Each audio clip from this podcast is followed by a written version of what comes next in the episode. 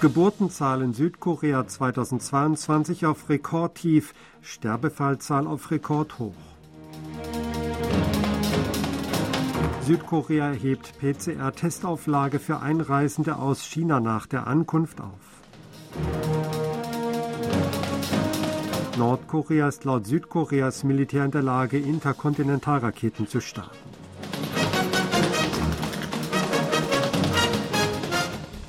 Die Zahl der Geburten in Südkorea ist letztes Jahr auf den bislang tiefsten Stand gefallen, während die Zahl der Todesfälle auf ein neues Rekordhoch stieg.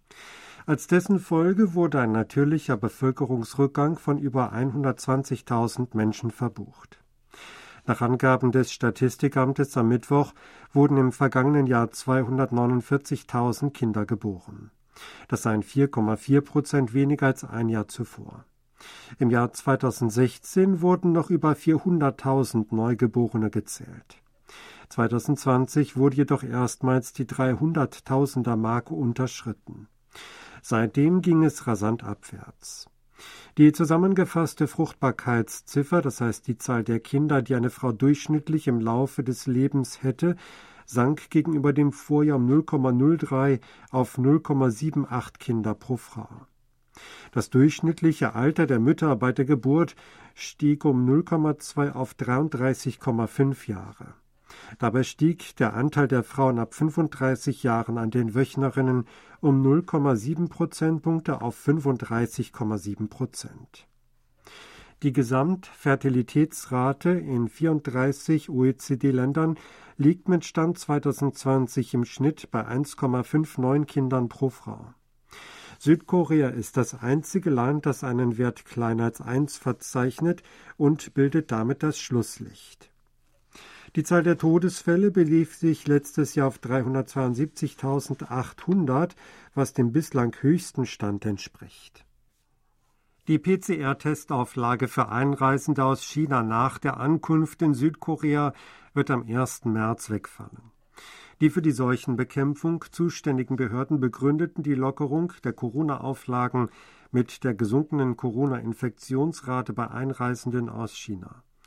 Die Infektionsrate sei von 18,4 Prozent in der ersten Januarwoche auf 0,6 Prozent in der dritten Februarwoche gefallen.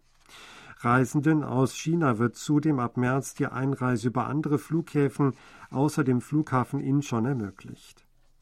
Die Behörden fügten hinzu, dass die Pflicht zu einem PCR-Test vor dem Abflug und zur Eingabe von Informationen zum Impfstatus ins Q-Code-System bis zum 10. März verlängert werde. Nordkorea ist nach Einschätzung der südkoreanischen Militärbehörden vollständig in der Lage, ballistische Interkontinentalraketen ICBM zu starten. Es sei sehr wahrscheinlich, dass das Land einen militärischen Aufklärungssatelliten starten werde.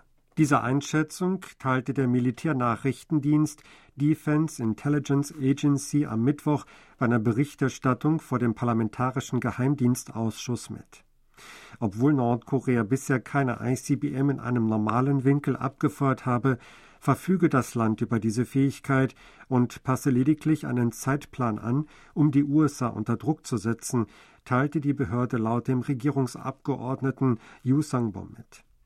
Nordkorea hat am 18. Februar gegen 17.21 Uhr eine ICBM vom Typ Hwasong 15 in Richtung Ostmeer abgefeuert. Nach einem etwa einstündigen Flug war die Rakete in die ausschließliche Wirtschaftszone Japans westlich der Insel Hokkaido gestürzt. Die Behörde habe außerdem von einer sehr hohen Wahrscheinlichkeit des Starts eines militärischen Aufklärungssatelliten gesprochen, sagte Yu weiter. Eine Gruppe von Aktivisten, die sich für Menschenrechte Nordkorea einsetzen, hat vor einem Strahlenrisiko für Anwohner der Atomteststätte in Pungeni gewarnt. Hunderttausende Anwohner könnten radioaktiver Strahlung ausgesetzt sein, berichtete Transitional Justice Working Group am Dienstag.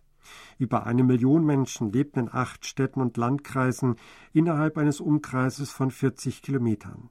Das gehe aus dem Zensus 2008 hervor. Demnach wären bis zu 540.000 Einwohner von radioaktiv verseuchtem Grundwasser betroffen. Auch Nachbarländer wie China, Südkorea und Japan könnten im Zuge eines Schmuggels von verseuchten Landwirtschafts- und Fischereiprodukten betroffen sein. Die Gruppe forderte gründliche Untersuchungen zur Verschmutzung des Grundwassers und die Veröffentlichung der Ergebnisse. Auch sollten Erzeugnisse der nordkoreanischen Landwirtschaft sowie dessen Fischereiprodukte strenger kontrolliert werden. Experten halten die Wahrscheinlichkeit eines Entweichens von Radioaktivität jedoch für gering, da Nordkoreas Versuche unterirdisch durchgeführt würden. Die meisten der Felsen seien aus Granit, hieß es weiter. Die südkoreanische Luftwaffe schult polnische Piloten, damit sie leichte Angriffsflugzeuge vom Typ FA-50 aus Südkorea steuern können. Das gab die Luftwaffe am Mittwoch bekannt. Mit einer Feier beim ersten Jagdgeschwader begann die Luftwaffe heute mit der Ausbildung von vier polnischen Piloten. Polen hatte letztes Jahr mit dem Unternehmen Korea Aerospace Industries einen Vertrag über den Kauf von 48 FA-50 Jets unterzeichnet. Gemäß dem Vertrag wird die Luftwaffe dieses Jahr acht polnische Piloten ausbilden. Derzeit haben Indonesien, Thailand und Irak sowie die Philippinen Flugzeuge der Reihe T-50 wie T-50, TA-50 und FA-50 im Einsatz. Die südkoreanische Luftwaffe hatte seit 2013 47 Piloten aus diesen Ländern Flugschulungen und Flüge mit einem Simulator angeboten. Sie hatte Mechanikern aus den Ländern das Know-how für Wartung und Instandhaltung weitergegeben und bietet auch logistische Unterstützung an. Die südkoreanische Regierung hat gegen den Takeshima-Tag protestiert, den die japanische Präfektur Shimane heute für die Bekräftigung eines Anspruchs auf Tokto veranstaltete. So Min-jong, Generaldirektorin für asiatische und pazifische Angelegenheiten im Außenministerium, bestellte für den Protest Naoki Kumagai, stellvertretender Missionschef der japanischen Botschaft in Seoul ein. Ministeriumssprecher Im Susok teilte in einer Erklärung mit, die Regierung protestiere nachdrücklich dagegen, dass Japan seinen ungerechtfertigten Gebietsanspruch auf Tokto wiederhole. Seoul fordere in ernster Weise, die Veranstaltung sofort abzuschaffen. Tokto sei historisch, geografisch und völkerrechtlich eindeutig Südkoreas Territorium.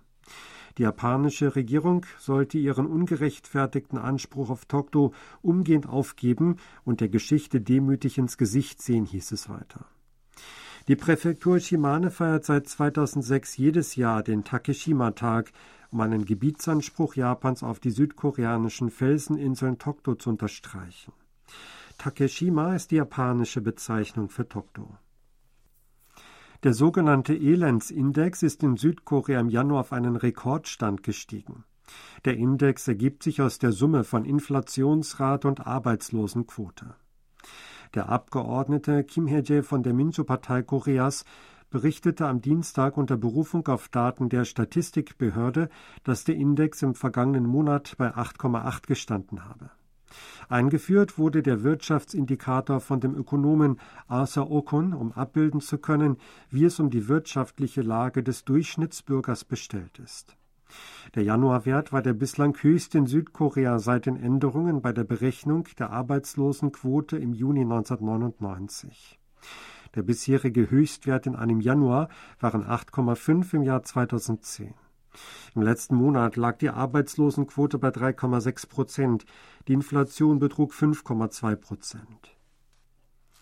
Hype, die Agentur der K-Pop-Band BTS, ist zum größten Aktionär bei SM Entertainment geworden. Hype gab heute bekannt, früher als geplant Aktien im Besitz des SM-Gründers Isuman, die einem Anteil von 14,8 Prozent an SM entsprechen, erworben zu haben. Das Unternehmen hatte am 10. Februar mit ihr einen Vertrag unterzeichnet, um 14,8 Prozent der Anteile für 422,8 Milliarden Won oder 324 Millionen Dollar zu erwerben.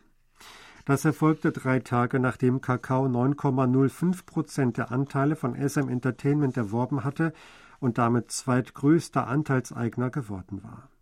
Bei Hype stehen außer BTS beliebte K-Pop-Stars wie Seventeen, Enhypen und New Jeans unter Vertrag.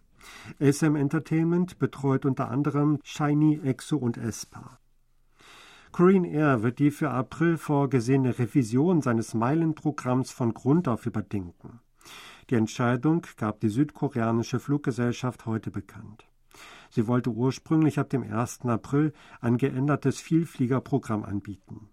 Es werde voraussichtlich viel Zeit gebraucht, bis ein neues Meilenprogramm präsentiert werden könne, erläuterte die Airline.